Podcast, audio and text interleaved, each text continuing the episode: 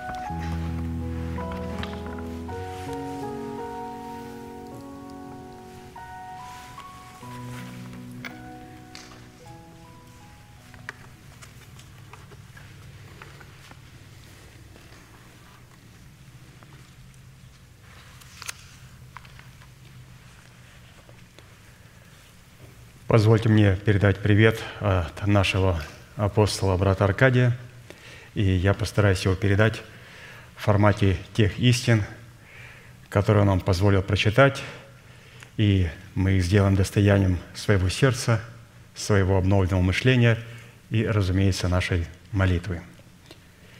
Ефесянам 4 глава, 22 и 24 стихи. «Отложить прежний образ жизни ветхого человека и сливающего в обостительных похотях, а обновиться духом ума вашего и облечься в нового человека, созданного по Богу в праведности и святости истины». И название проповедь было дано «Право на власть» или же «Помазание», отложить прежний образ жизни, чтобы облечь свои тела в новый образ жизни. Как мы видим, что для этого необходимо иметь помазание или же право на власть.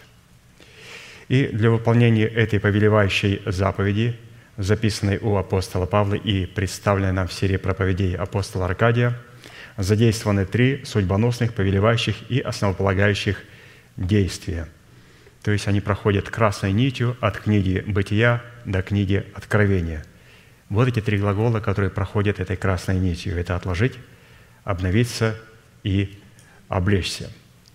И от выполнения этих трех судьбоносных, повелевающих и основополагающих требований будет зависеть, обратим мы себя в сосуды милосердия или же в сосуды гнева. А вернее, состоится совершение нашего спасения, которое дано нам в формате семени. В каком семени? В семени, которое обуславливает залог нашего оправдания, в дарованном нам спасении, которое – в имеющихся трех действиях отложить, обновиться и облечься необходимо пустить в оборот. Где? В смерти Господа Иисуса. Зачем? Чтобы обрести его в собственность в формате плода правды. А если этого не произойдет? В противном случае мы утратим оправдание, данное нам в формате залога навсегда. То есть здесь мы видим о том, что эти три глагола «отложить», «обновиться» и «облечься» позволяют нам получить спасение в собственность. И если мы не получим его в собственность, оно будет у нас утрачено.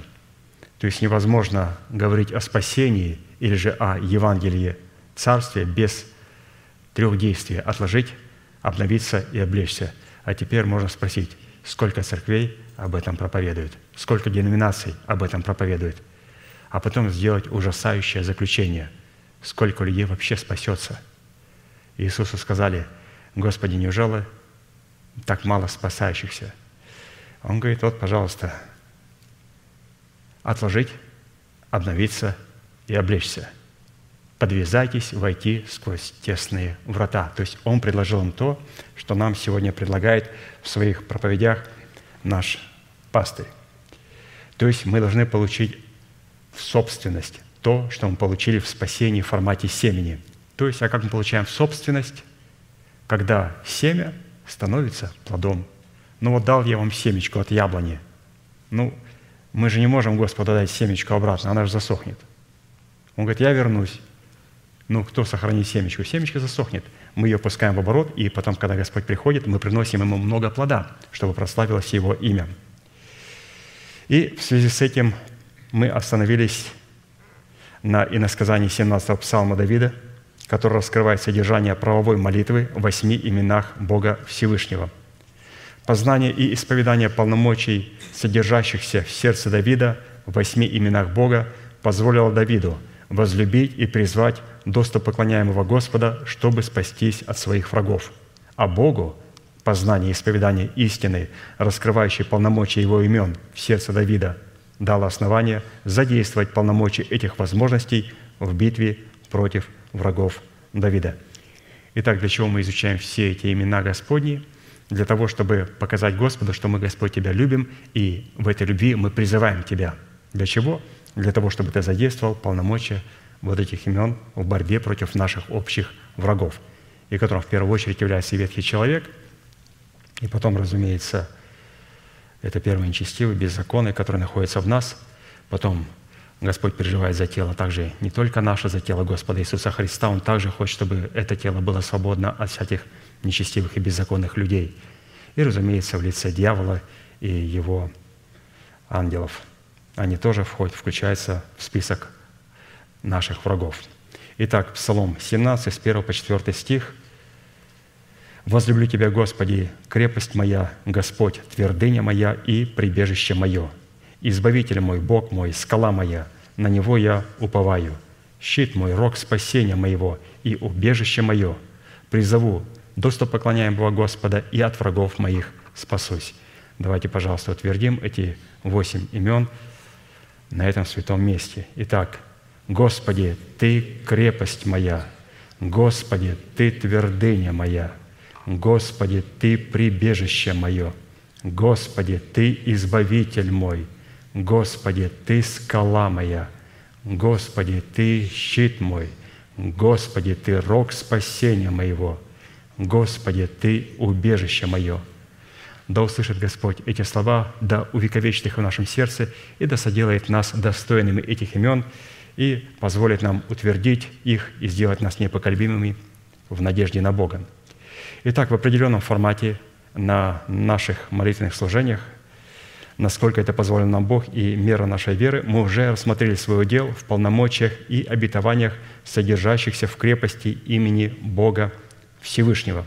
А поэтому сразу обратимся к рассматриванию своего дела в полномочиях, содержащихся в имени Бога Всевышнего твердыня, которая по своему внутреннему содержанию, свойственному неизменной твердости, присущей природе нашего Небесного Отца – находится за гранью ее постижения разумными возможностями человека.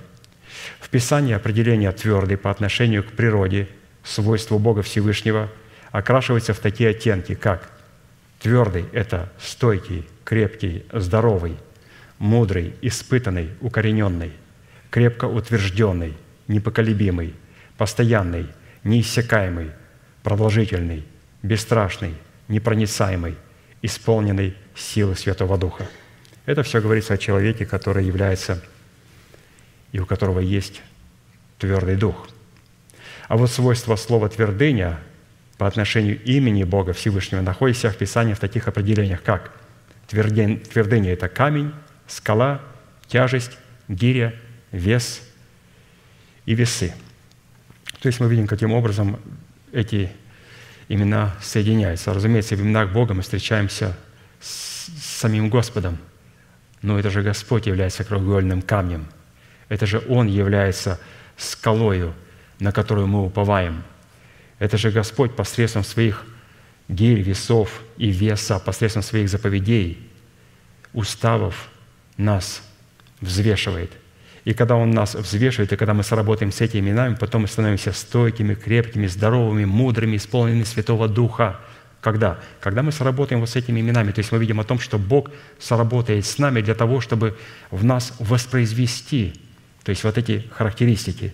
Это Он твердый. Но когда мы говорим, Господи, Ты твердыня моя, мы говорим, Господи, а, твердого духом Ты хранишь в совершенном мире. Я хочу быть твердым в Иисусе Христе. То есть я хочу обладать Твоими характеристиками.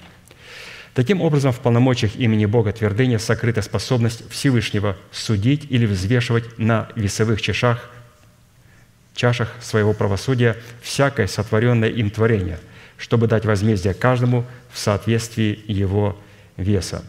А посему обладать полномочиями Всевышнего, содержащимися в твердыне Его имени, это обладать властью на право судить как самого себя, так и тех людей, которые находятся под нашей ответственностью в границах заповедей и уставов Господних.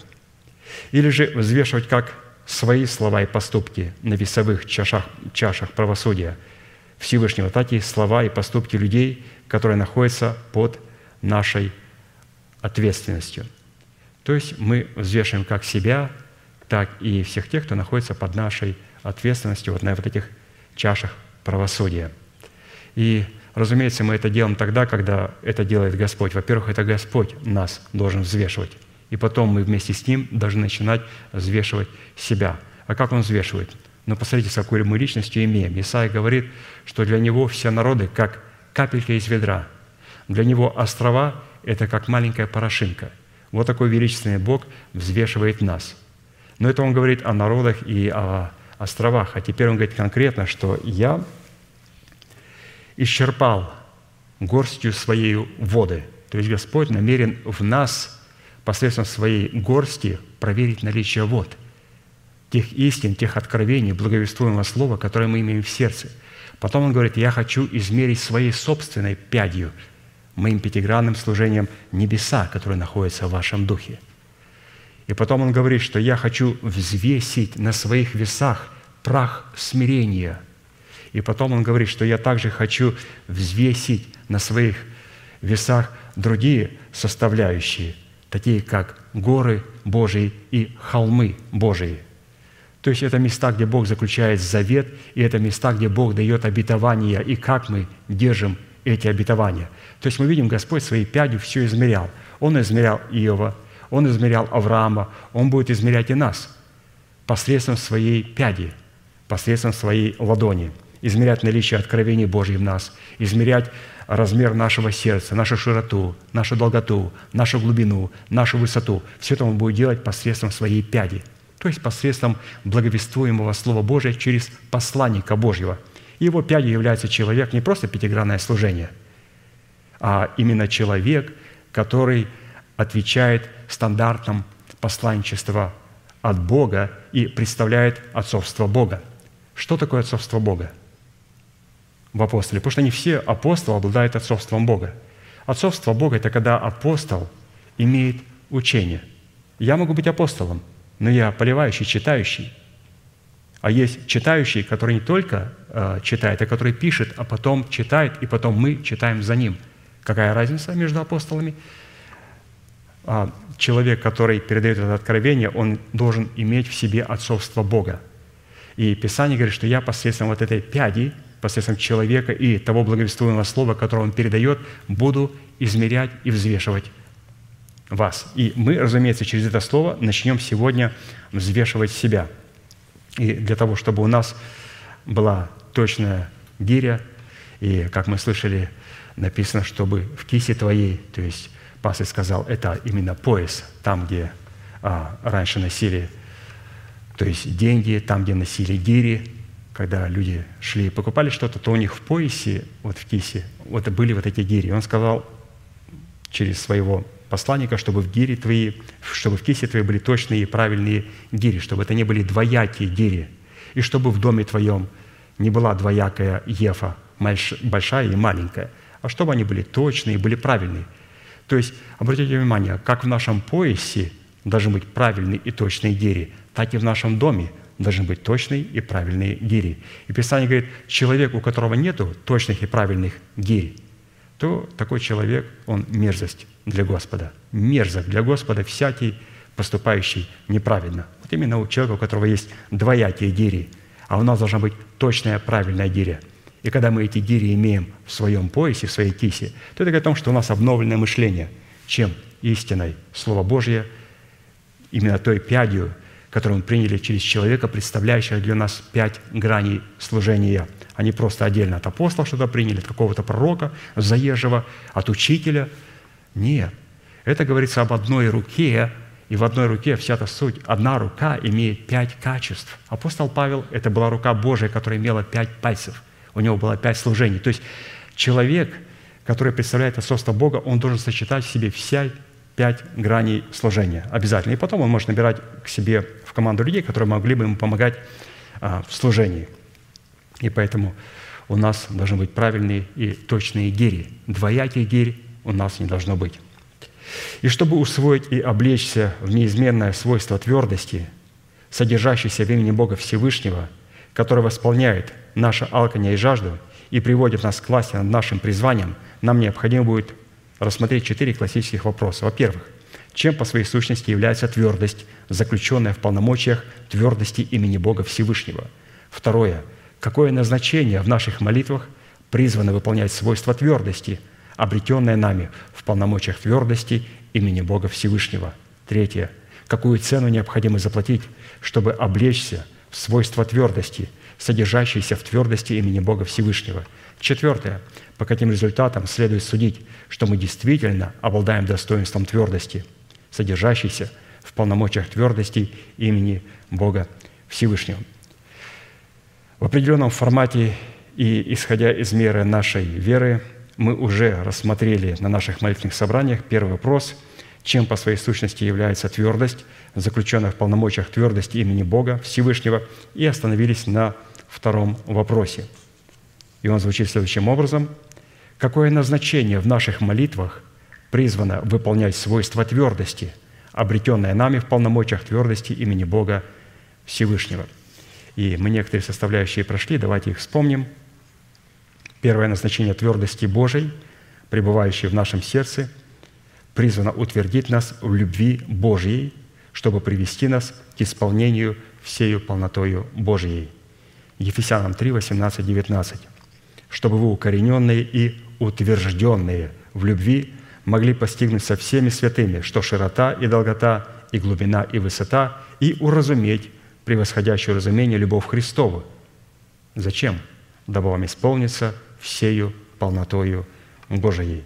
То есть утверждение в любви Божьей, если мы по Писанию себя утверждаем в любви Божьей, сработаем с именем Господа, твердыня, то мы обязательно исполнимся всею полнотою Божьей. И как исполниться всею полнотой Божией?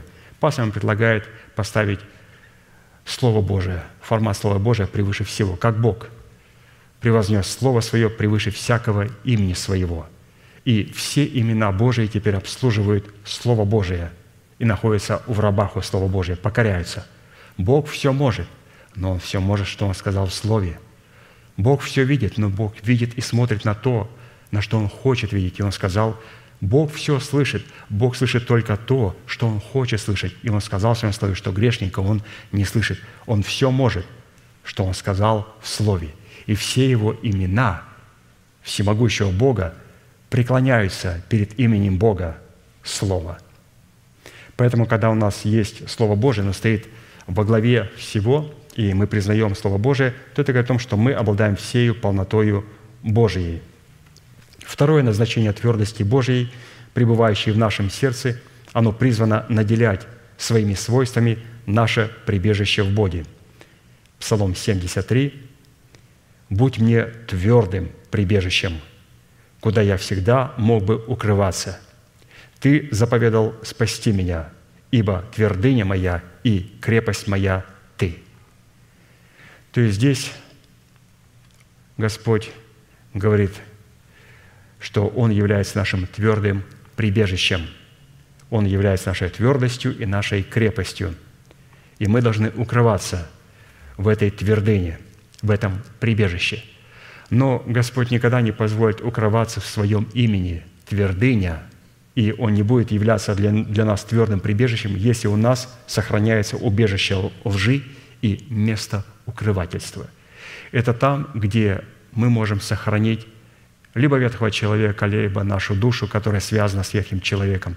Она же тоже не хочет на крест. Почему? Потому что она знает, что для того, чтобы расторгнуть свои брачные обязательства с ветхим человеком, покончить с ним, необходимо умереть этому мужу. Писание говорит, братья, но я говорю знающим закон. Неужели вы не знаете, что до тех пор, пока муж жив, жена связана с законом, с живым мужем – а когда умрет ветхий человек, муж, она освобождается от закона замужества. Он говорит, братья, ну вы же это знаете. Вот почему он говорит, мы соединяемся со Христом подобием смерти, чтобы соединиться и подобием воскресения. Почему душа боится смерти? Да потому что ей надо пройти через смерть и испытать то, что а, испытает ветхий человек. Они оба погружаются в смерть. Но суть в том, что душа восстает в обновленном виде – она восстает в воскресенье Христом. Ветхий человек не может восстать.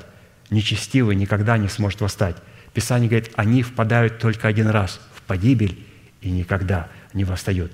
Но душа праведная. Бог нас искупил. Он заплатил за нас кровь, за нас дух, за нашу душу, за наше тело. И Он рассматривает нашу душу. И теперь, будучи праведной душой и мучаясь своей праведной душе, мы в смерти Господа погружаемся в смерть. И Писание говорит, что праведник встанет – а нечестивый ветхий человек впадет один раз в смерть и уже не встанет, останется в состоянии смерти. Поэтому нам необходимо вот это убежище лжи и место укрывательства, где скрывается, разумеется, ветхий человек и душа, и наш также интеллект, который не прошел через смерть.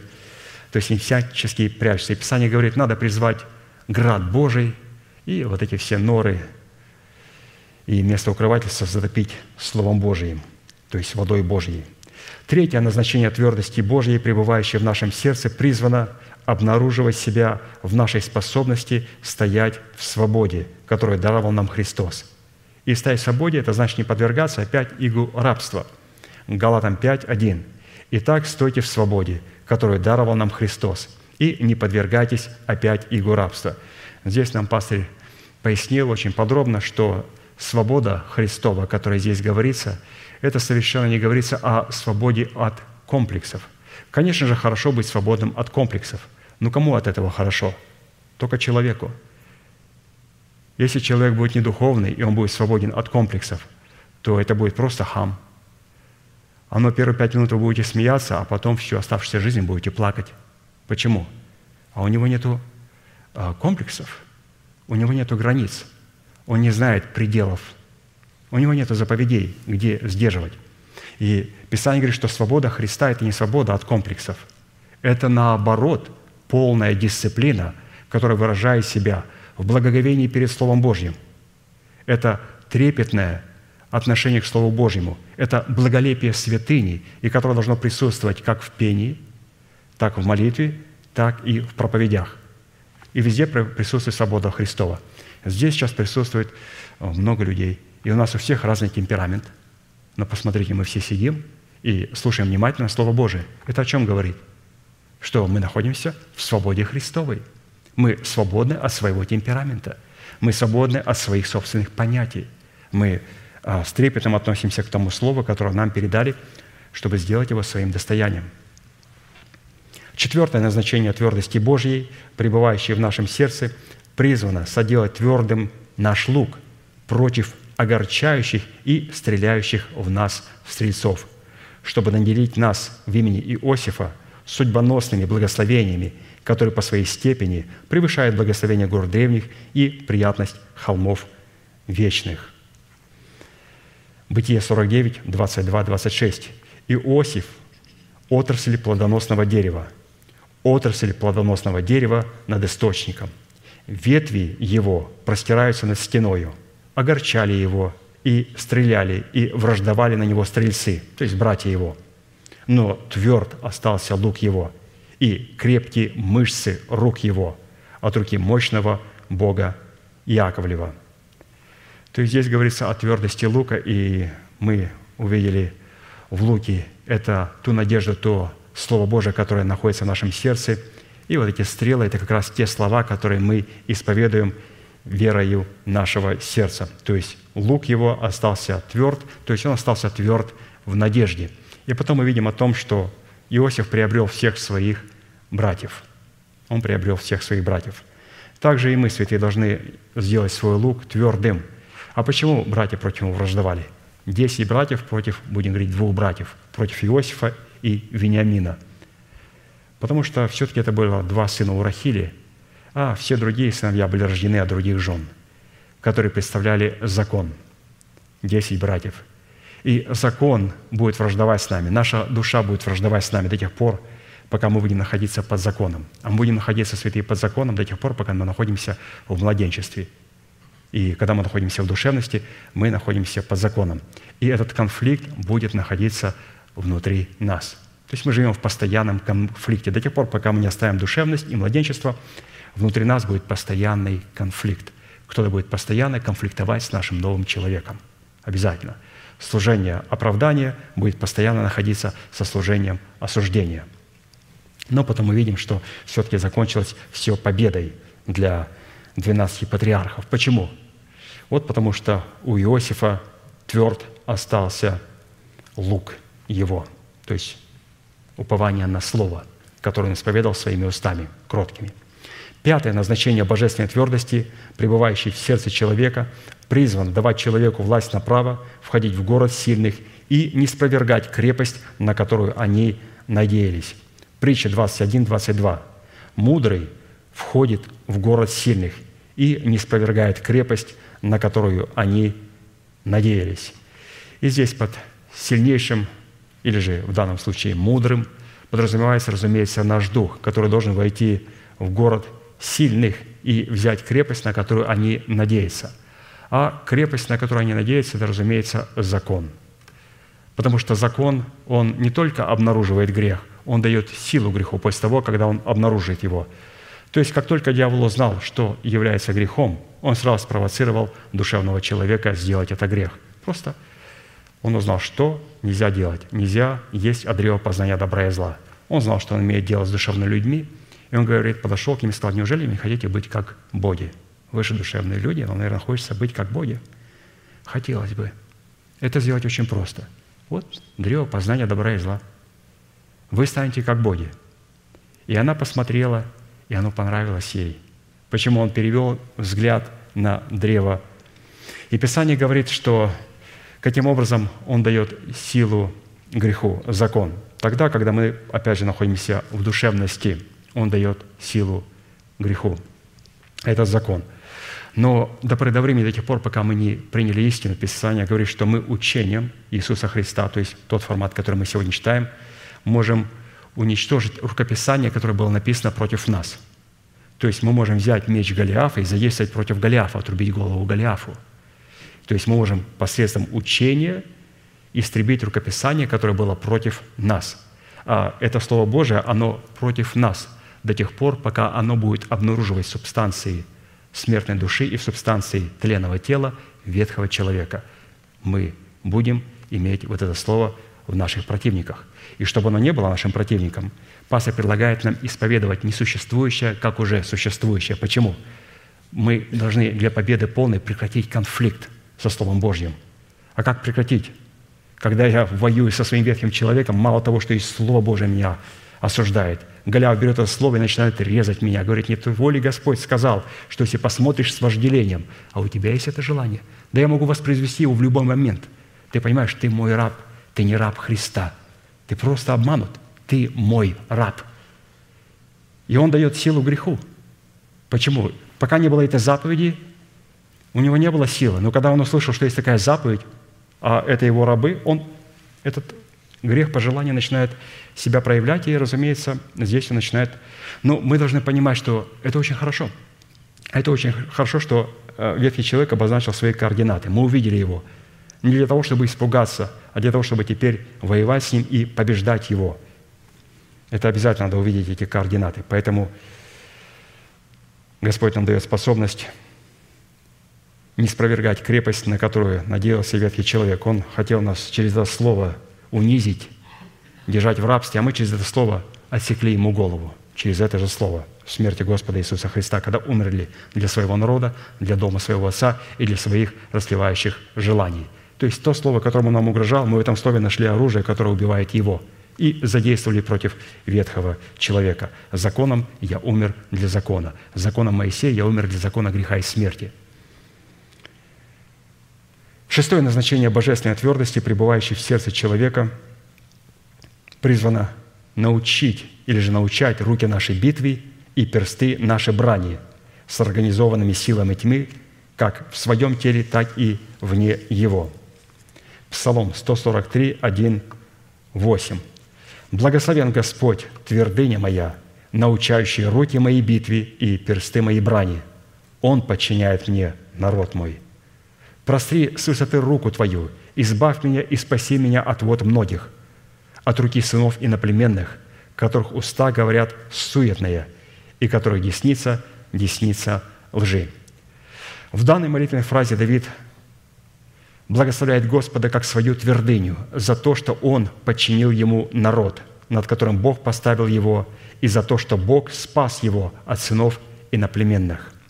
Подчинение своего народа и спасение от сынов иноплеменных, живущих среди нашего народа, может происходить не иначе, как только через твердыню Господню, от которой наши руки должны научиться битве, и наши персты должны научиться брани. Подобно Давиду, мы должны взвешивать и измерять всякое слово свое и всякое свое действие при исполнении своего призвания, уставами и постановлениями, пребывающими в нашем сердце, которые мы ранее приняли через наставление вере. Как царям, помазанным на царство, нам прежде всего следует рассматривать свой народ и имеющихся иноплеменников среди своего народа в своем собственном теле – и давайте посмотрим на эти образы. Первым образом Давида, помазанного на царство над Израилем, является наш новый человек, помазанный на царство над своим телом, который возрос в меру полного возраста Христова. Этимология слова «Израиль» со всеми вытекающими из него оттенками сводится к одному знаменателю – это воин молитвы. Наш новый человек, прошедший в меру полного возраста Христова – помазан на царство в нашем собственном теле, в котором призвано совершаться поклонение Богу в духе и истине. А вот образом нашего народа, который мы призваны подчинить власти своего нового человека, чтобы поклоняться Богу в духе истине, являются, во-первых, разумные возможности нашей души, потерянной в смерти Господа Иисуса, и только затем воздвигнутые в Его воскресенье, а также, во-вторых, это члены нашего тела, отданные в рабство праведности. То есть наш народ – это наша душа с ее эмоциями, с ее волевыми качествами, разумными качествами. И это также, все, все, все вот эти качества, они должны провести также член нашего тела. Это тоже, разумеется, наш народ. То есть все наши члены, которые мы даем в рабы праведности, которые до этого были а, в рабах у греха. Это наш народ, который мы должны себе подчинить. И, разумеется, здесь не говорится о людях, которых мы должны подчинить себе в церкви. В церкви вообще запрещено подчинять себе людей. Это делают люди душевные, у которых есть контролирующий дух. То есть никак нельзя подчинять себе людей.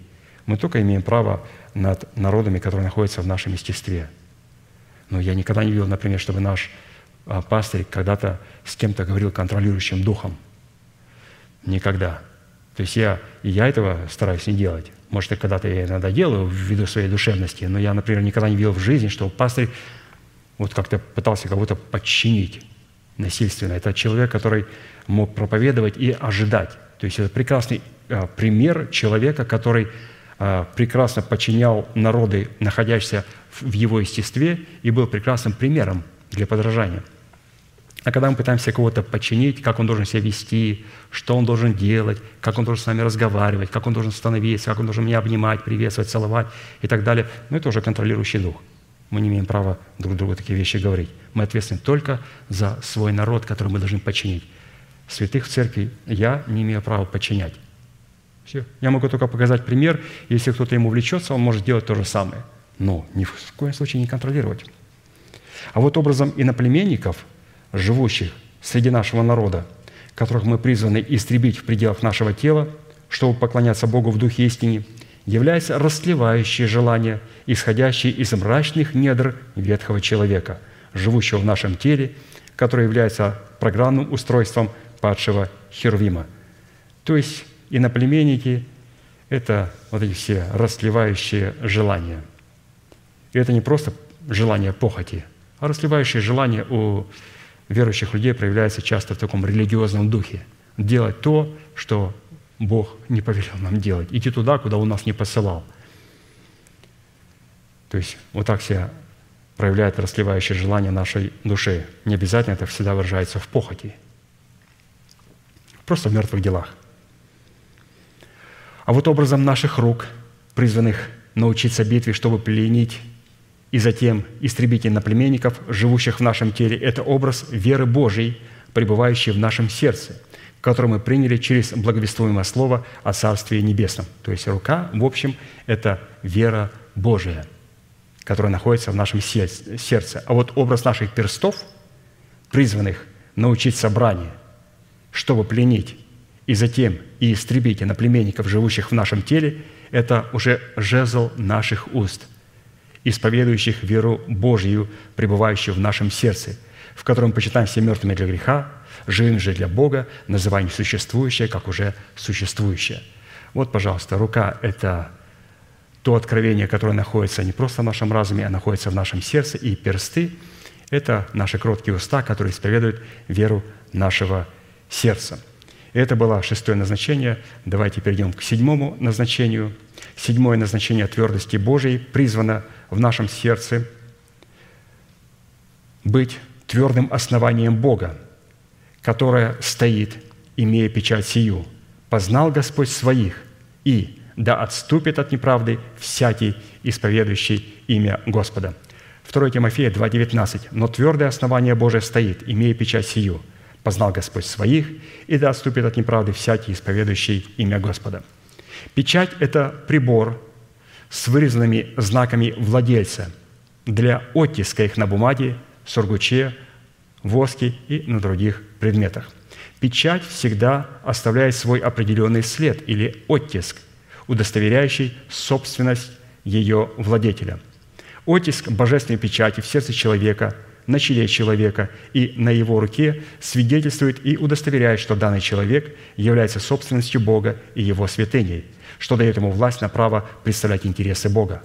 А вот оттиск печати Антихриста в сердце человека, на челе человека и на его руке свидетельствует и удостоверяет, что данный человек является собственностью дьявола, который представляет и преследует интересы Антихриста.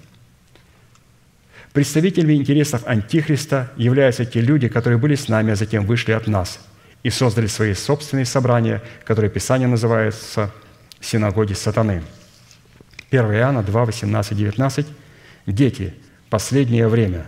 То есть это было написано 2000 лет назад. Для них это было последнее время. Иногда, когда в церкви мы слышим воззвание «последнее время, святые», время осталось мало. Вы не могли бы, пожалуйста, уточнить, вы говорите о месяцах или о днях, или неделях. Ну вот здесь он говорит, дети, последнее время, говорится о тысячелетиях. Почему? Потому что время находится во власти Отца Небесного. Дети, последнее время. И как вы слышали, что придет Антихрист, и теперь появилось много антихристов, то мы познаем из того, что последнее время. Они вышли от нас, но не были наши. Ибо если бы они были наши, то остались бы с нами. Но они вышли, и через то открылось, что они все наши. То есть, если вот так прочитать, сказать, апостол, ты имеешь в виду, что антихристы – это те, кто не наши. И, разумеется, под нашими не подразумевается те, кто являются членами церкви, например, непоколебимое основание. А наши – это те, кто признает порядок Божий. Мы пониже прочитаем. А не наши – это те, которые признают беспорядок. И они являются синагогами сатаны. Печать Божья, представляющая твердое основание под названием «Познал Господь своих», свидетельствует что ее носитель является собственностью и святыней Господней.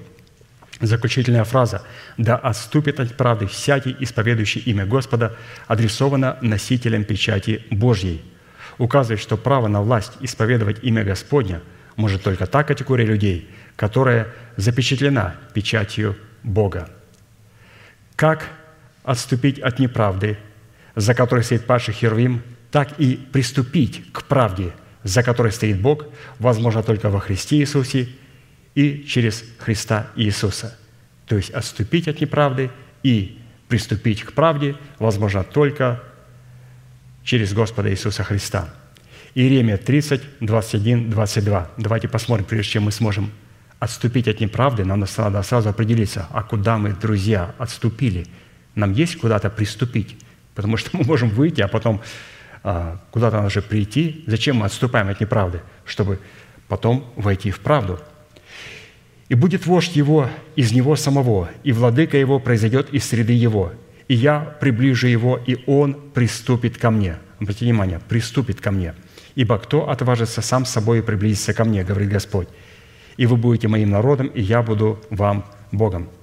Итак, приступить к Богу – это познать Бога, отождествиться с Богом, слиться с Богом воедино, стать причастником естества Бога, облечься в полномочия имени Бога, пребывать и растворяться в истине Слова Господня, приготовить сердце к слушанию благовествуемого Слова, благоговеть и трепетать перед благовествуемым Словом, смирять себя перед благовествуемым Словом, быть готовым немедленно выполнить услышанное Слово, возвеличивать в сердце своем принятое Слово, преследовать цели, поставленные Богом – изучать и размышлять о целях, поставленных Богом, не уклоняться от цели, поставленной Богом, сражаться за цели, поставленные Богом, достигать цели, поставленные Богом, питаться целями, поставленными Богом, жить целями, поставленными Богом, радоваться о целях, поставленных Богом, не радоваться неправде, а сорадоваться истине, возлюбить правду и возненавидеть беззаконие, попирать нечестивых и беззаконных, как грязь на улицах,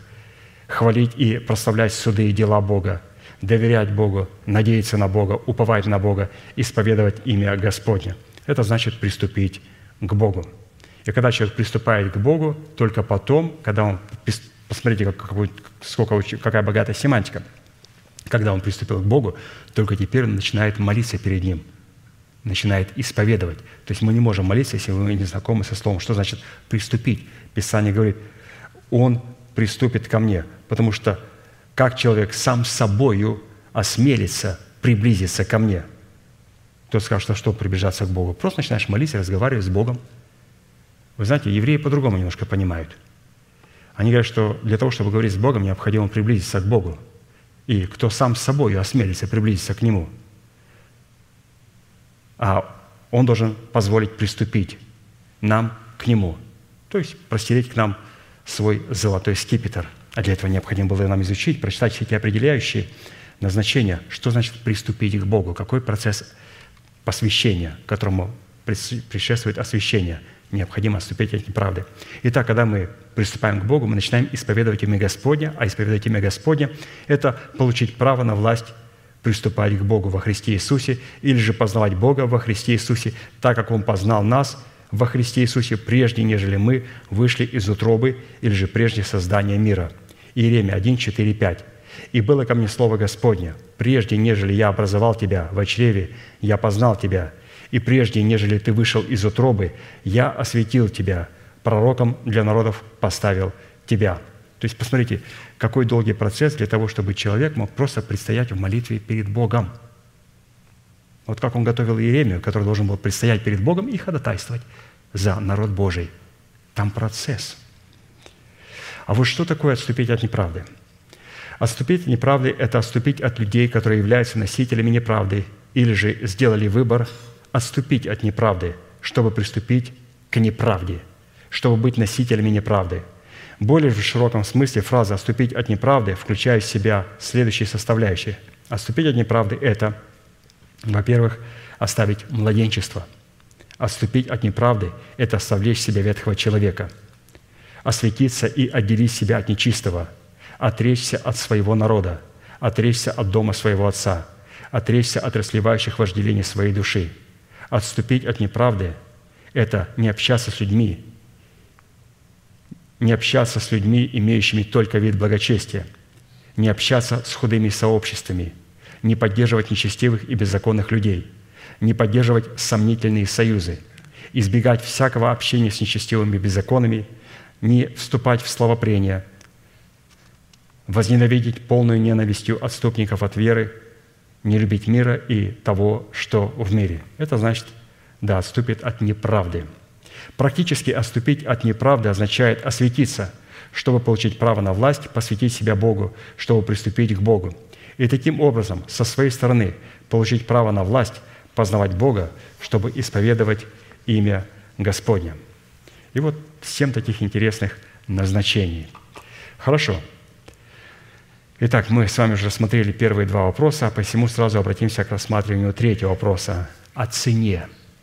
То есть мы дали определение твердости, назначение твердости, и теперь какую цену, третье, необходимо заплатить, чтобы обладать правом на обличение нашего духа в достоинство твердости Божьей, чтобы Бог мог получить основания хранить нас в своем совершенном мире. Так и написано, Исайя 26, 3, как написано, «Твердого духом ты хранишь в совершенном мире, ибо на тебя уповает Он».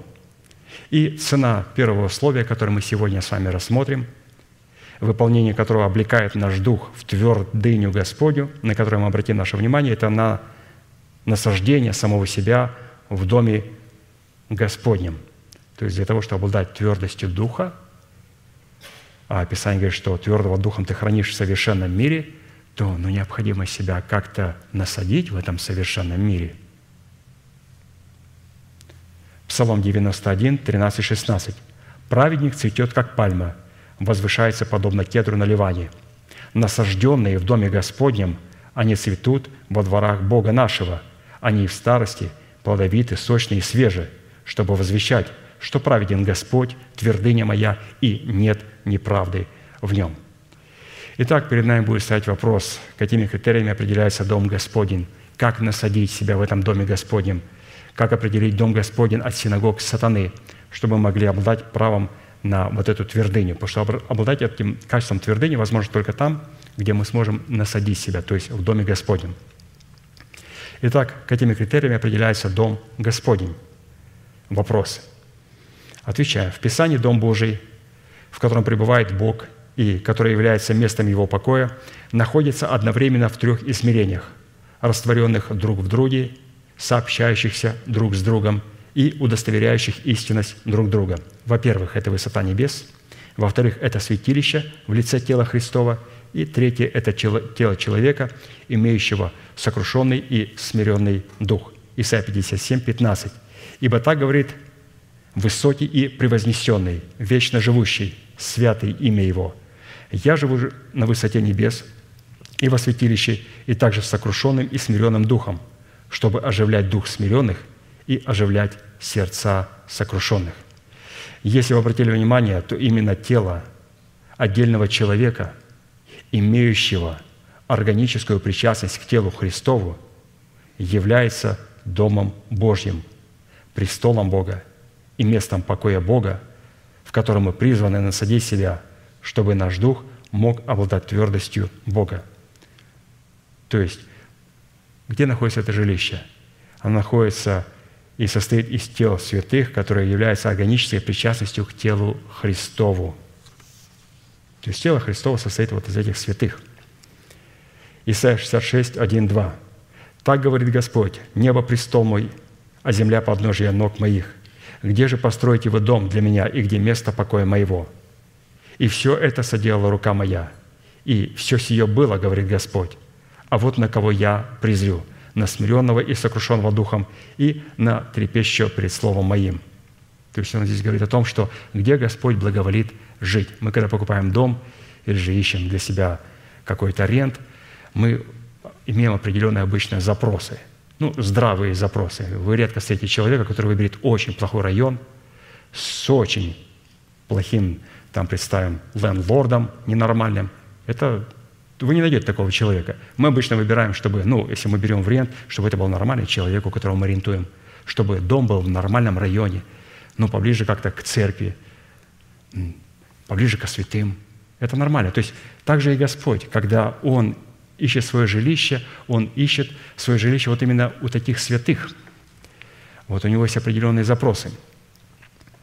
И чтобы Богу возвеличить свое слово превыше всякого своего имени, ему необходимо было тело конкретного человека, имеющего причастие к телу Христову, которое могло бы являться его храмом. Псалом 137, 2. «Поклонюсь перед святым храмом Твоим и славлю имя Твое за милость Твою и за истину Твою, ибо Ты возвеличил Слово Твое превыше всякого имени Твоего».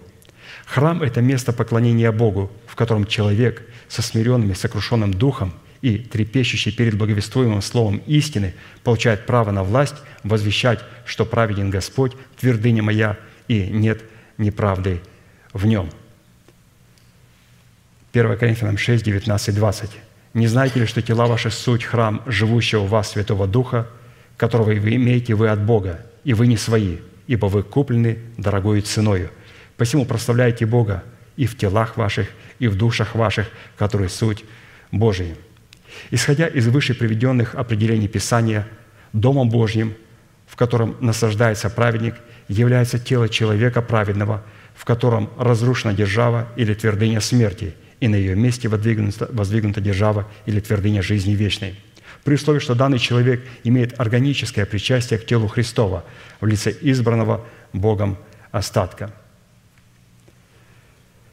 То есть, вот, пожалуйста, что является Домом Божьим – то есть Дом Божий, он состоит из святых, смиренных, сокрушенных и трепещущих перед Словом Божьим. И когда говорится о том, что Господь, я поклонюсь перед святым храмом Твоим, перед тем храмом, в котором Ты возвеличил свое Слово, это не говорит, что вот наше тело является храмом, я поклоняюсь своему храму. Это говорит о том, что когда этот храм приходит в храм тела Христова, и у нас происходит поклонение – вот это и говорится, что поклонюсь святому храму Твоему, когда мой храм тела соответствует храму тела Христова.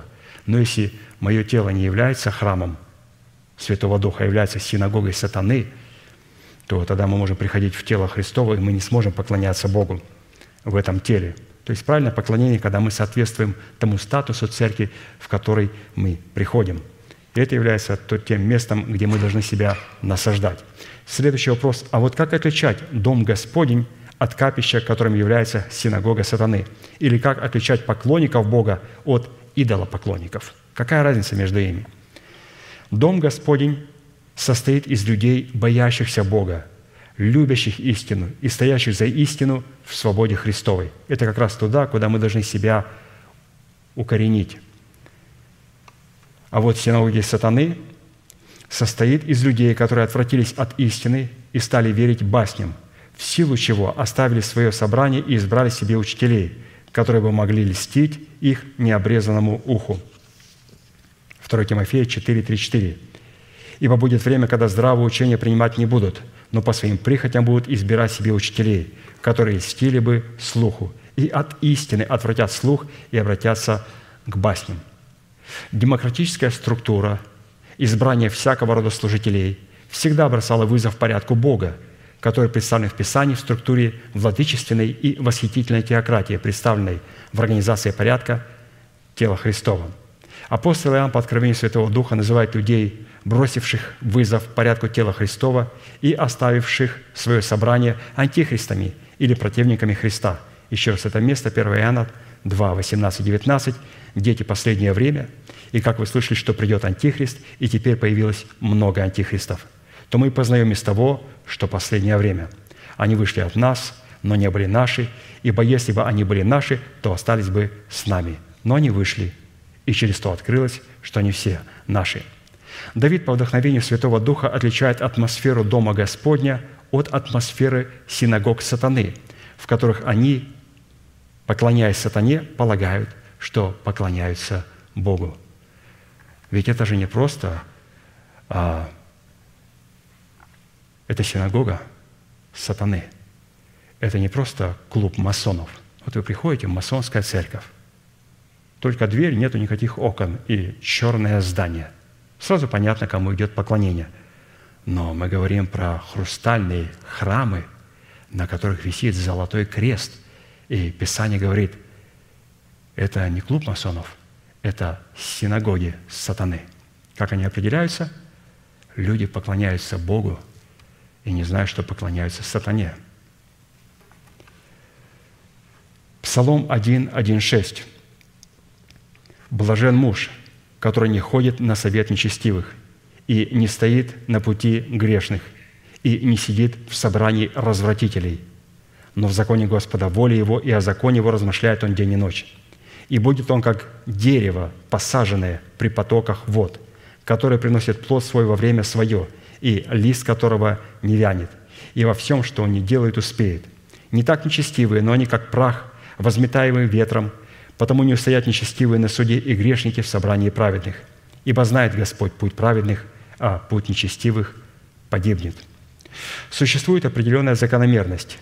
Всякое дерево, насажденное в каком-либо месте, никогда само по себе не может покинуть своего места. Почему?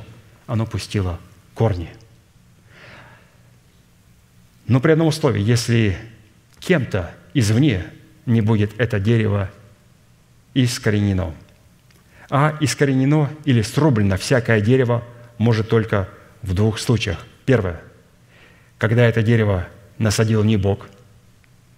И второе, когда это дерево не приносит доброго плода в достоинстве плода древа жизни. Тогда это позволяет Богу искоренить нас из своего присутствия. Только вот два составляющие. Во-первых, человек попал в церковь, но он был не Божьим растением с самого начала. То есть, как определить? Когда люди бросают вызов порядку Божьему, мы должны понимать, святые, что Господь сказал, что их погибель не дремлет. Он издревле возненавидел их. А почему они вели себя очень хорошо в определенное время, возрастали вместе? Писание говорит, вот именно вот, вот это важная составляющая. Когда мы бросаем вызов порядку Божьему, это говорит о том, что мы издревле подписали себе приговор, были возненавидены Господом. И Господь искореняет всякое дерево, которое не Отец мой насадил. И также то дерево, которое не приносит плода. И для подтверждения два места. Каким образом Господь искореняет тех, кто не признает его порядок, и были не его деревом насажденным, хотя были среди нас очень долгие годы, а потом с легкостью вышли. Почему? Потому что кто-то их искоренил – это не они вышли святые. Когда нас покидают люди, они не уходят, потому что они так решили. Святые, такие вещи сверхъестественные не творятся, потому что мы так решили сговориться ни с того, ни с сего. Вдруг связаться в связке, быть вывернутой с корнем и покинуть вместе. Друзья, это сверхъестественные вещи. Давайте прочитаем. Матфея 15, 12, 14. Тогда ученики его, приступив, сказали ему, «Знаешь ли, что фарисеи, услышав слово сие, соблазнились, приткнулись на тебе. Он же сказал в ответ, «Всякое растение, которое не Отец мой Небесный насадил, искоренится. Оставьте их, они слепые вожди слепых. А если слепой ведет слепого, то оба упадут в яму». То есть они говорят, ученики, фарисеи, а это люди были очень такие ревностные, по отношению к садукеям, которые вообще не верили ни в ангелов, ни в воскресенье, ни во что. Им самое главное преуспевать в этой жизни. А фарисеи все-таки, они верили в ангелов, в воскресенье, в святую какую-то жизнь. Соблюдать закон необходимо. И Писание говорит, что вот эти вот религиозные люди соблазнились. А у Израиля было такое понятие, если спасется два человека, один из них будет Авраам, и второй будет обязательно фарисей. Потому что это люди, которые посвящались, а посмотрите, каким был Павел, апостол Павел – он был готов делать все ради того, чтобы соблюсти закон в своем неведении. Какую ревность он имел? Не по рассуждению, а просто по Богу, без рассуждения. Он гнал и убивал церковь. Вот, пожалуйста. Но все-таки было растение, которое Бог насадил. И это определилось, когда Бог остановил его, он как отреагировал. Он сказал, Господи, что повелишь мне делать? Оказывается, это очень послушное животное. То есть хотя он был валом, и он его задействовал против него рожно, который против быков. Говорит, трудно тебе против рожна моего идти. Савол. Рожно – это большой такой рог, который причиняет боль. И таким образом пастух сдерживал быка, когда он приходил в ярость. Рожном он придавил. Представьте, какой мощи был Савол. И какую мощь Господь задействовал, чтобы придавить его к земле. И он сказал, Господи, что повелишь мне сделать? Это было растение, которое Бог насадил. Но есть люди, которые соблазнялись на Христе. Он говорит, это люди, которых то растение, которое не Отец мой насадил. То есть Христос определил перед тем, как люди относятся к Слову Божьему. Они соблазнились, когда Он сказал, если не будете есть плоти моей, пить крови моей, пить кровь моей и есть плоти моей. Они говорят, какие это слова? Слова безумного человека. Кто это может слушать? Ученики оставили его. Он говорит, не волнуйтесь. Это растение не мой отец насадил. Как? Отношение к Слову Божьему, к порядку Божьему. И также а, о тех, кто не приносит плод, они также будут искоренены. Матфея 3, 7, 10. «Увидев же Иоанн многих фарисеев и садукеев, идущих к нему креститься, сказал им, «Порождение Ехиднины, кто внушил вам бежать от будущего гнева? Сотворите же достойный плод покаяния, и не думайте говорить в себе, Отец у нас Авраам, ибо говорю вам, что Бог может из камней сих воздвигнуть детей Авраама. Уже и секера при корне дерев лежит, и всякое дерево, не приносящее доброго плода, срубают и бросают в огонь. И теперь следующий вопрос. Какие условия необходимо выполнить, чтобы быть насажденным в Доме Господнем? Чтобы получить право на власть, быть насажденным в Доме Господнем, необходимо обладать достоинством праведника – а чтобы обладать достоинством праведника, необходимо принять оправдание. Не взять его у Бога, а принять оправдание через благовествуемое слово посланников Бога на условиях дел, совершенных Богом для искупления. Римлянам 3, 24, 26. «Получая оправдание даром по благодати, не беря оправдание даром, это не берется, получая от кого-то оправдание даром по благодати, его искупление во Христе Иисусе, которого Бог предложил в жертву и милостивление в крови Его через веру для показания правды Его в прощении грехов, сделанных прежде во время долготерпения Божия к показанию правды Его в настоящее время, да явится Он праведным и оправдывающим верующего в Иисуса.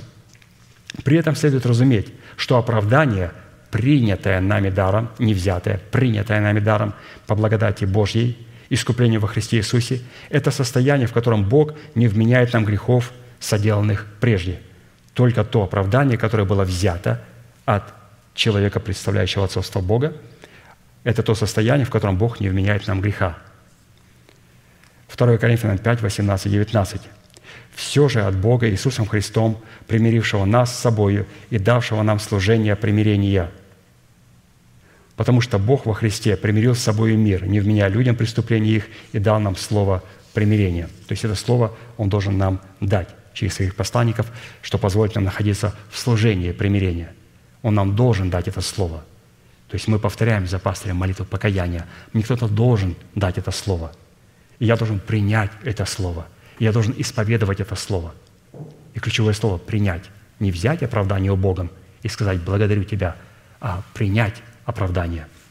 А посему только после того, когда мы примем оправдание на условиях, установленных Богом, у Бога появляется основание насадить нас в своем доме в достоинстве благородного дерева у своего потока, чтобы мы могли приносить плод правды.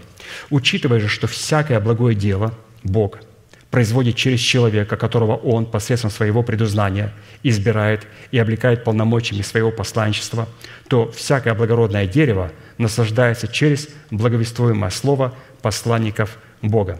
Деянием 11, 13, 14.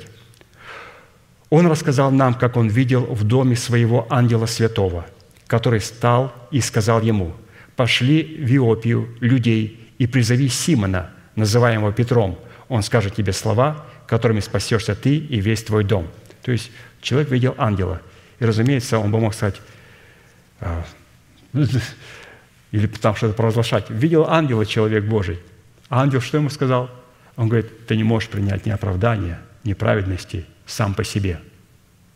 Ангела видел человек. Кто из нас видел ангела? Поднимите, пожалуйста, руку. Мы слышим ангела в лице посланника Божьего. Человек видел ангела, и он сказал, я тебя не буду призывать к спасению, я тебя не буду оправдывать и делать праведным.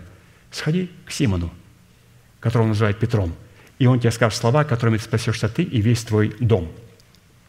Однако, чтобы Бог, как насаждающий через человека полномочного им насаждать, мог насадить на своем доме, как благородное дерево, нам необходимо подготовить почву своего сердца для слышания благовествуемого слова истины в его доме. И вот как это происходит, Екклесиас 4, 17.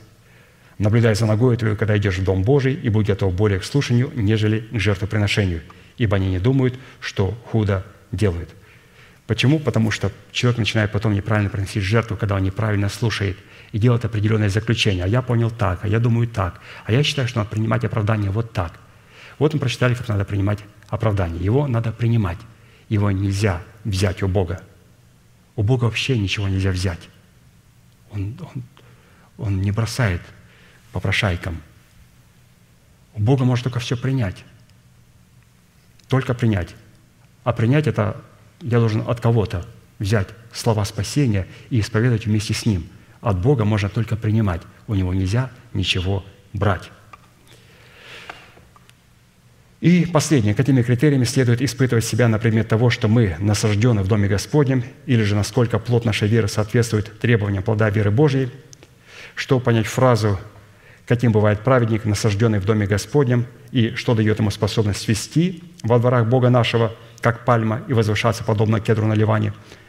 Нам следует рассмотреть фразу о ней в старости, в старости плодовитый, сочный и свежий, чтобы возвещать, что праведен Господь, твердыня моя, и нет неправды в нем. Практически эти характеристики являются результатом того, что мы насаждены в Доме Господнем. Итак, давайте посмотрим на эти определение очень короткое, и уже начнем молиться. Итак, слово «старость», они в старости. Старость. Старость определяет достоинство праведника, и на иврите слово означает не дряхлость, а седина или мудрость. То есть старость, вот именно где человек становится сочным, свежим, плодовитым, это когда у человека есть мудрое сердце, мудрое сердце. Говорят, что со старостью должна приходить и мудрость. Но у многих людей старость приходит одна. А неплохо было бы, что со старостью, когда к нам придет старость, с седыми волосами, пришла и мудрость. Но сегодня вы найдете редкость человека. Их можно найти в церкви. В мире их нету. В церкви они есть. Люди, у которых есть мудрое сердце – а мудрое сердце – это не человек эрудированный, это человек, который может слушать Слово Божие и принимать Слово Божие, и благодарить за Слово Божие, и жить Словом Божьим. Это человек мудрый. И об этом человеке можно сказать, что вот у него есть вот эта мудрость сердца, или же эта старость. А вот слово «плодовитый» определяет способность праведника приносить плод жизни, что означает умножаться и расширять свой удел. То есть здесь мы расширяем свой удел, то есть постигаем Божью глубину – высоту, широту и долготу. Приобретаем такой характер Христов, то есть мы плодовиты.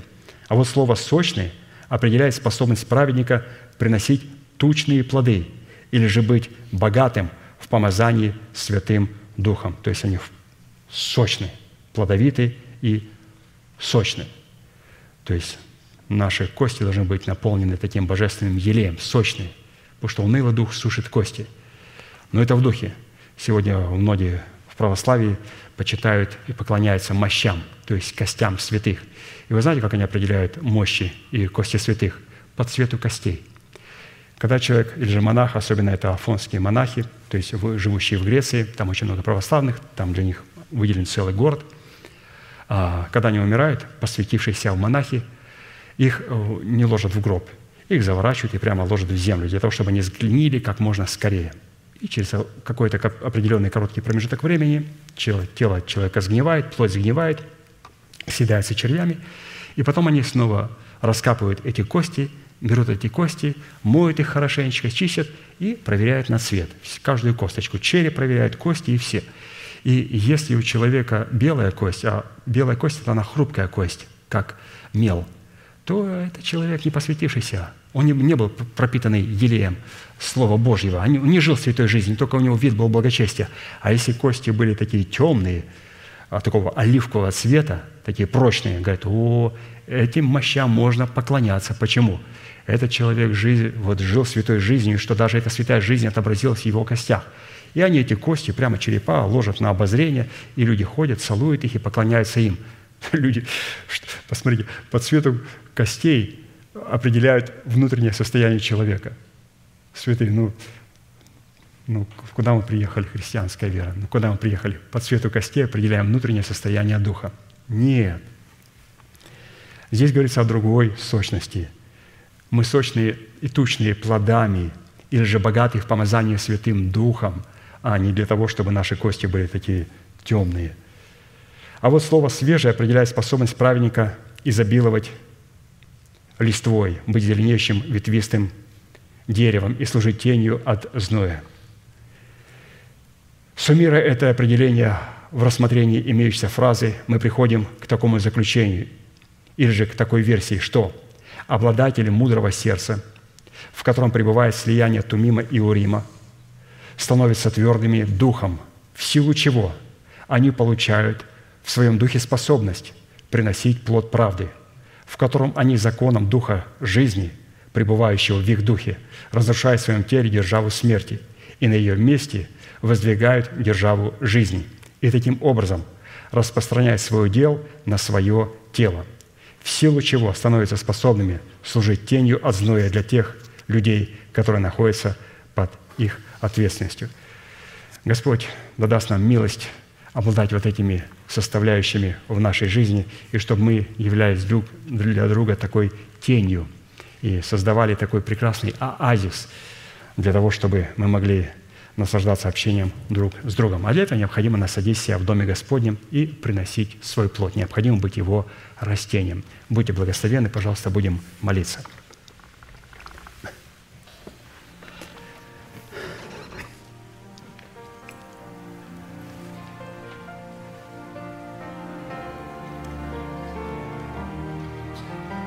Дорогой Небесный Отец, во имя Сына Твоего Иисуса Христа, мы благодарим Тебя за эту великую привилегию быть на месте, на том месте, Господь, на котором Ты положил память имени Своего. И мы провозглашаем, Господь, память имени Твоего на этом святом месте, потому что Ты, Господь, являешься нашей крепостью. Ты являешься, Господь, нашей твердыней, нашим прибежищем, нашим избавителем и скалою нашего спасения. Ты являешься нашим щитом и рогом спасения, и Ты, Господь, есть убежище, в которое мы прибегаем – Позволь нам сегодня, Господь, укорениться и утвердиться в любви Божьей и постигнуть со всеми святыми, что есть широта, долгота, глубина и высота, и уразуметь превосходящее разумение ум Христов и сердца Христова. Позволь нам, Господь, сегодня исполниться всею полнотою Божьей. А для этого, Господь, мы сегодня возвеличиваем Твое Слово Божие и благодарим Тебя, Господь, за то Слово, которое мы имели возможность сегодня читать, размышлять, и которая стала, Господь, предметом нашей молитвы. Мы благодарим Тебя, Господь. И мы молим Тебя, чтобы Ты позволил возвеличить Твое Слово в храме нашего тела. И мы сегодня поклоняемся, Господь, перед святым храмом Твоим, в храме нашего тела, за то Слово, Господь, которое Ты возвеличил. Мы благодарим Тебя, Господь, что Ты сегодня являешься для нас твердым прибежищем. А для этого, Господь, мы сегодня согласны разрушить всякое укрывательство лжи, всякое убежище лжи, куда мы могли спрятать Господь, свой запинающий грех, свою похоть. Мы сегодня, Господь, открываем себя перед Твоим святым лицом и представляем себя для Твоего Слова, потому что, Господь, основание престола Твоего – суд и правда. И мы уповаем, Господь, на милость Твою, чтобы Ты позволил нам сегодня пролить Твое негодование в своем исповедании в виде града и в виде этой воды, которая сможет, Господь, сегодня уничтожить всякое убежище лжи в нашем мышлении. Мы благодарим Тебя, Господь, что Ты делаешь твердым наш лук. И Ты позволишь нам, Господь, сегодня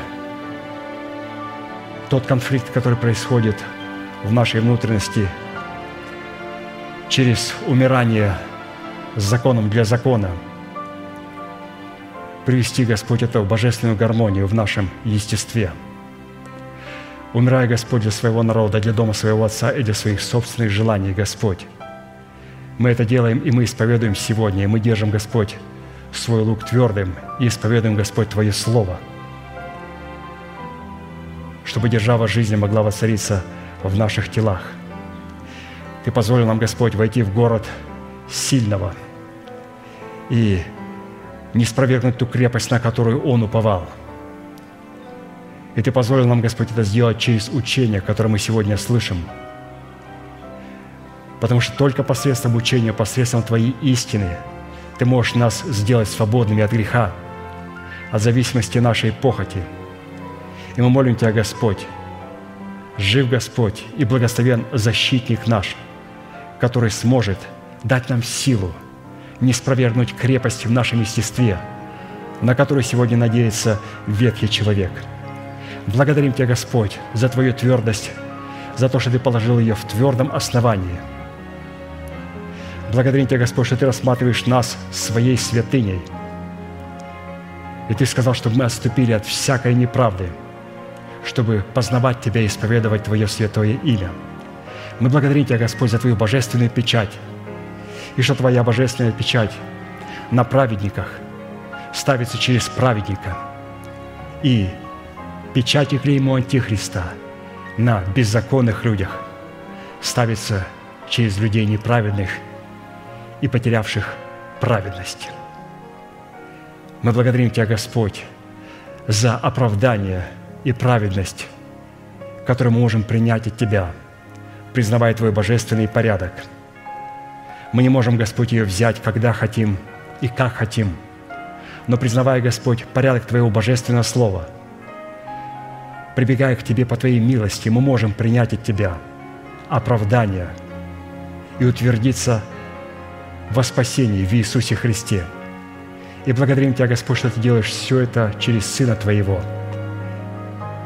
И не только через Его имя – но также и место, на котором пребывает имя Его, через тело Господа Иисуса Христа. И позволь нам, Господь, никогда не пренебрегать важности тела Господа Иисуса Христа.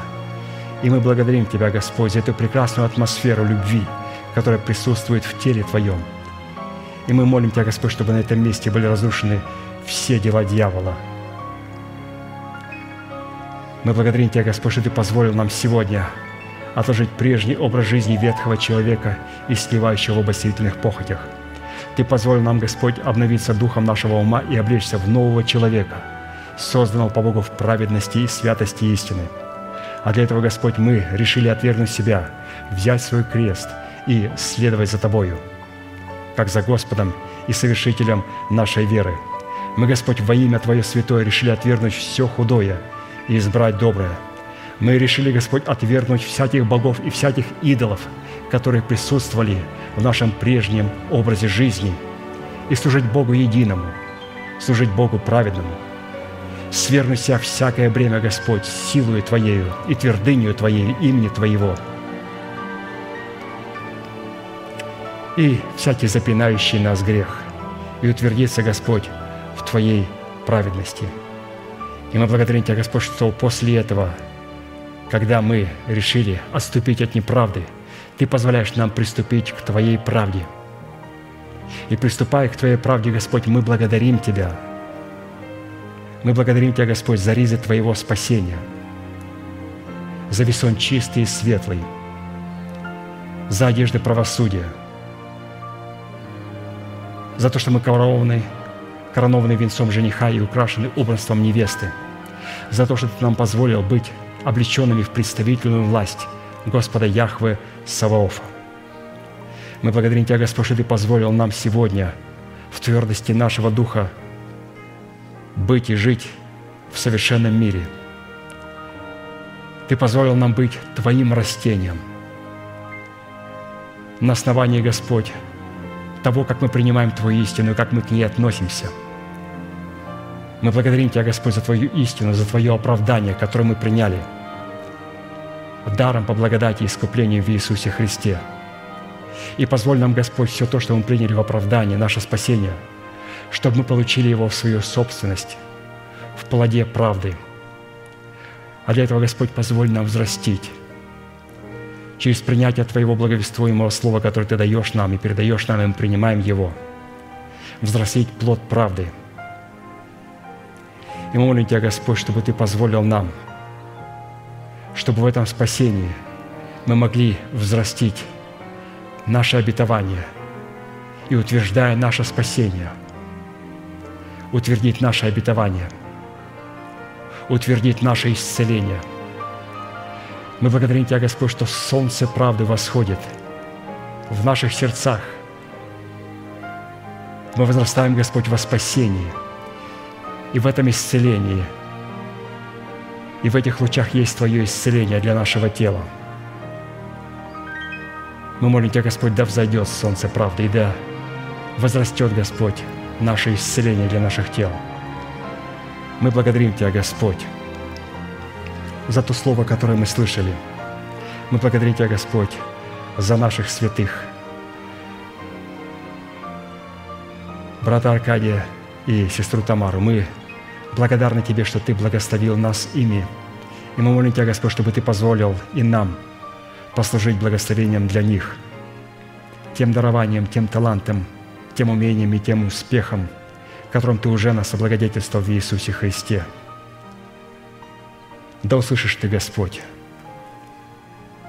да защитит нас Господь, когда мы воззовем к Нему. Да пошлет Он нам помощь и святилище своего. Да подкрепит нас, да даст нам по сердцу нашему и по просьбе нашей. Да исполнит все наши хотения, все наши намерения, которые находятся в Господе Иисусе Христе. И ныне познали мы, Господь, что Ты спасаешь помазанника своего, и Ты отвечаешь ему со святых небес своих. И мы принимаем то Слово, Господь, которое мы услышали, которое мы приняли, и благодарим Тебя, и приготавливаем свое сердце, когда идем в храм Божий, более нежели к жертвоприношению, чтобы слышать Его и принимать Его сокрушенным и сиреным, смиренным сердцем – трепещущим перед Словом Твоим, Господь. Да будут благословенны святые Твои, находящиеся на этом месте. Мы молим Тебя, Господь, чтобы во имя Сына Твоего Иисуса Христа на этом месте была разрушена держава смерти в лице ветхого человека. И на ее месте да воцарится держава воскресения Христова – мы благодарим Тебя, Господь, что Ты возродил наш дух. И мы молим Тебя, Господь, чтобы Ты позволил нам, погрузившись в смерть, получить воскресение, нашу душу и получить наше тело. Да будет, Господь, оно усыновленное. И да восторжествуешь Ты над всеми врагами Твоими. Яви, Господь, Твое знамение, о котором Ты сказал в это последнее время. И мы молим Тебя, Господь, чтобы Твоя победа – могла поглотить смерть. И смерть, и ад. Потому что у смерти и ада нет больше победы. Но мы сегодня поглощаем смерть Господа Иисуса Христа победой и воскресением Христовым, который сегодня пребывает в нашем духе, и воскресение Христова, которое пребывает в нашем обновленном мышлении. И мы молим Тебя, Господь, чтобы Ты распространил – свою благодать и свое воскресение также и на наши тела. Мы благодарим Тебя, Господь, за это святое общение, за то слово, которое мы могли слышать и в котором мы могли пребывать. И мы благословляем Тебя и святого храма Твоего, в котором пребывает и на котором нарисаются, Господь, все имена Твои, потому что мы превознесли Слово Твое превыше всего, и мы благодарим за Слово Твое, и мы трепещем перед Словом Твоим, и благодарим Тебя за Дух Святой – открывающий Слово Твое. Да будет благословено имя Твое, наш великий Бог, Отец и Дух Святой. Аминь. Отче наш, сущий на небесах, да святится имя Твое, да придет царствие Твое, да будет воля Твоя и на земле, как и на небе.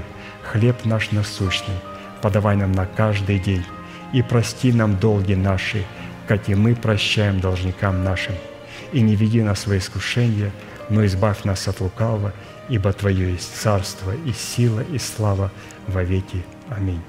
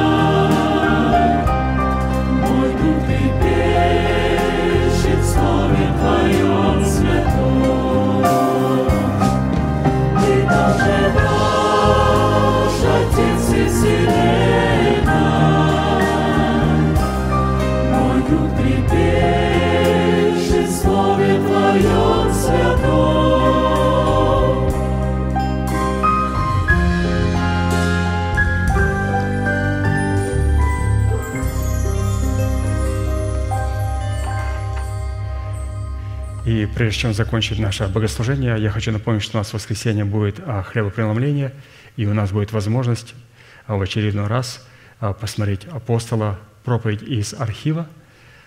Я надеюсь, это не будет долго, но, по крайней мере, пока у нас не будет отца, человека, который представляет для нас отцовство Бога, то хлеб преломления будет проходить в таком формате.